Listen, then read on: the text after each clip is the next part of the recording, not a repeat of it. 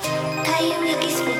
スタイリスト高橋由美とクリエイター永田優也が楽しくて楽になる日々の生活にちょっとしたヒントになるお話をお送りします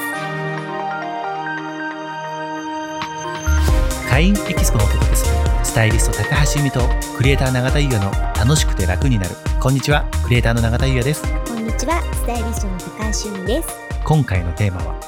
夏バテ解消、うんパワーアップ風水はいとなります暑くなってきましたね暑くなってきまししたたねなんだか毎年暑さがこう厳しくなる気しませんそうですよねうん、どうですか夏バテってしたことありますありますおまあ変な話病院にね運ばれるとかそういうのはないんですけれども、やっぱりこう水分うんあまりうまく取れてなかったんでしょうね、うんちょっとめまいがしちゃったりあらクラッとしたりとかうんしたことはありまうす、うんんやっぱりねちょっと夏は体調がなんていうお話も聞くので、はい今日はちょっとねその夏バテを解消して、えー元気を出す風水のお話をしたいと思います。はい、よろしくお願いいたしおます。願いいたします。もうね食風水です。うん、うん、夏って体内に悪い火の毒ですね火毒、火の毒。うんうんが溜まりやすいですよね。なのでそれを転換するには、うん木の木を持つ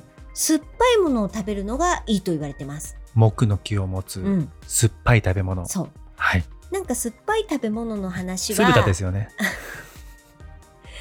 酢豚とか第5回でしたっけ、うん食風水の回、あ、第6回でしたっけ食風水の回では、はい僕が酢豚で、ゆみさんなんでしたっけ、焼き鳥推しでしたね。焼き鳥をしてしたよね。はい。なんかこうその時もその時はあれですかねこう元気を出す食べ物みたうんいな、うんちょっとまあ、えっと、自粛自粛期間が始まる時始まってすぐぐらいでね、うんうんなんかそんなお話をしましたよね。しましたよねうんあとは、えっと、仕事運を上げるのも、あの酸味の食べ物なのあ、で確かに。うん、でそこでなんかあのお酢の話とかをしましたね。そうですよね。うん、千鳥酢千。鳥酢のお話しました。まあ千鳥酢いいってことですよね。あ、千鳥酢いいですね。うん、うんいいですね、うんお酢はね、僕も大好きなので、うん、はい、ぜひ取っていきたいと思います。はい。それでね、まあ、もちろんお料理に使うのもいいんですけど、はなんか例えばあのこの時期ねリンゴ酢みたいなお酢に、いいですね。はい、果物をうん漬け込んで、うんで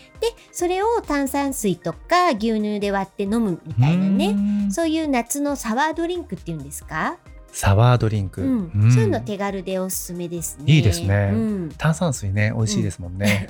炭酸好きですもん 炭ね。酸好きなんで、はいそう今ねあのそういう今、えー果物を漬け込むって話しましたけど、でもあのもうそういう、えっと、果物のお酢が売ってるんですよね今って。あそうなんですか、うんあんまちょ気にしてね見たことなかったんですけれども、うんちょっと前に流行って、はいまあ、柚子だったりみかんだったりうんぶどうだったうんり、うんまあ、いろんなフレーバーでそういったものが出てたりするので、この夏ねちょっとそういうの試してみてもいいのかななんて思いますよね。ありがとうございます、はい、うん、いいですね、うお酢お酢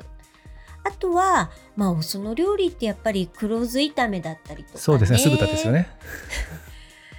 どうしても酢豚から離れないですね酸味というと酸味というとね、うんまあねポッドキャスト始めてね すぐぐらいにねはい出たキーワードですかそらうですねね、ううんんそれ以外でね、はい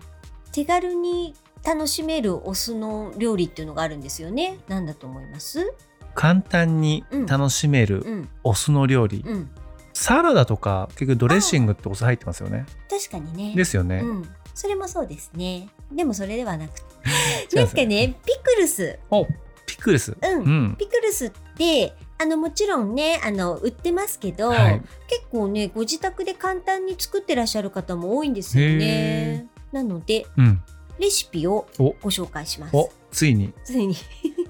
開運レシピですね。はいお来ました、はいお願いします。はいあのお野菜は何でもいいです。はい。まあ、でも定番のところで言うと人参とかセロリとかきゅうりですかね。うんうんうんうん、であとみょうがなんかもね美味しああ、いみとょ思ういますが。いいですね。うん今の中だと、うまんあ、セロリ結構好きですね。あとうんきゅうり、うんうんきゅうりとセロリは好きですね。ね、夏っぽくていいですよね。うん、でね、えーお酢が 200ml、うんはい。で砂糖が大さじ3うん塩が小さじ2うんそこに赤唐辛子が、えー丸ごとで2本うんローリエの葉が2枚なるほど。っていうのを、まあ、レシピを検索したら出てきたんですあ、けれどいいですね。うん、だこれを、えーネットで、えー煮沸した瓶うんうんにこれを入れてつけとくだけなんで、うんとっても簡単だと思うんですよ。簡単ですよね。つけとく、くだけですもんね。ううんんただねきっと私はこのレシピだったら砂糖を減らしますね。イミさんおっしゃってましたよねそ。うあんまりねあの甘いおかずが好きじゃないんはですいよ。。そうなんですね。そうなんです、だから多分ねきっとこれだと甘いから、うんまあ、砂糖は大さじ1.5ぐらいかうな、んうんうん、または入れないっていうのもあれですよね。まあそうですねね酢漬けあとはねあのアガベシロップとか、うんうんなんかそういったお砂糖じゃない甘味料うんで作ってもさっぱりするのかななんて思いまし確た、かにありますうね。んうん、なのでちょっとね私も今年の夏は自家製ピクルスをやってみようかなってそう今あのレシピ調べてたらね思いましたいいですね。でね夏バテ解消できたらいいななんて思いますはい、ありがとうございます。はい。でね、まあ、体内に家毒がたまりやすいってお話ししましたけど、そうするとどうなるかっていうと、うん金運がダメージ受けちゃうんですよ。金運がダメージを受ける。そうなんですよ。あれ、相乗と相国のあたりの話ですか。そうその関係でねそういう影響が出てきちゃうんですよ。うんうんでイライラしたりちょっと怒りやすかったりすると、はいゴンの気を消耗してしあ、まうそうでんなんですすよ。ね。うんちょっとねどうしても温度調整がうまくできなかったりするとちょっと不快指数が上がるじゃないですか。あ、そうですよね。うんうんだからこの時期は特にですね自分なりのそういったことを収めるうんほっこりアクションっていうのを何かね持ってた方がいいと思うんですよ、ね。ほっこりアクションうん、うん例えばですけど、はなんかこう携帯に入ってるお気に入りの写真を見ると和むとうか、ん例えば私なんかはインスタグラムでフォローしている猫ちゃんの画像を見るとすっごい和むんですよあ、そうなんですね。そうそう猫ちゃんの、あ、猫好きってね、この間お話。そうなんですあの、魔除けの時にね。だからちょっと、うんはーなんて一息の時はちょっと猫の画像を見てるとだんだん元気が出てくる。へ え。そうなんでそすうなねん。でうんその人なりのそういったアクションってあると思うんですけど、実はですねとっても簡単な方法があるんですよね。ぜひ聞きたいです。はい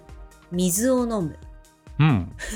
でもね、夏だし、そうなんですよ脱。水ね、しちそゃううなとんでも。すよ水をゆっくり飲むと、どんどんそういったクールダウンしていって、うんその家毒も収まっていくので、ぜひあなんかちょっとイライラしちゃったなとか、うんうんあなんかちょっと怒りっぽくなっちゃったななんていう時はお水を飲むといいと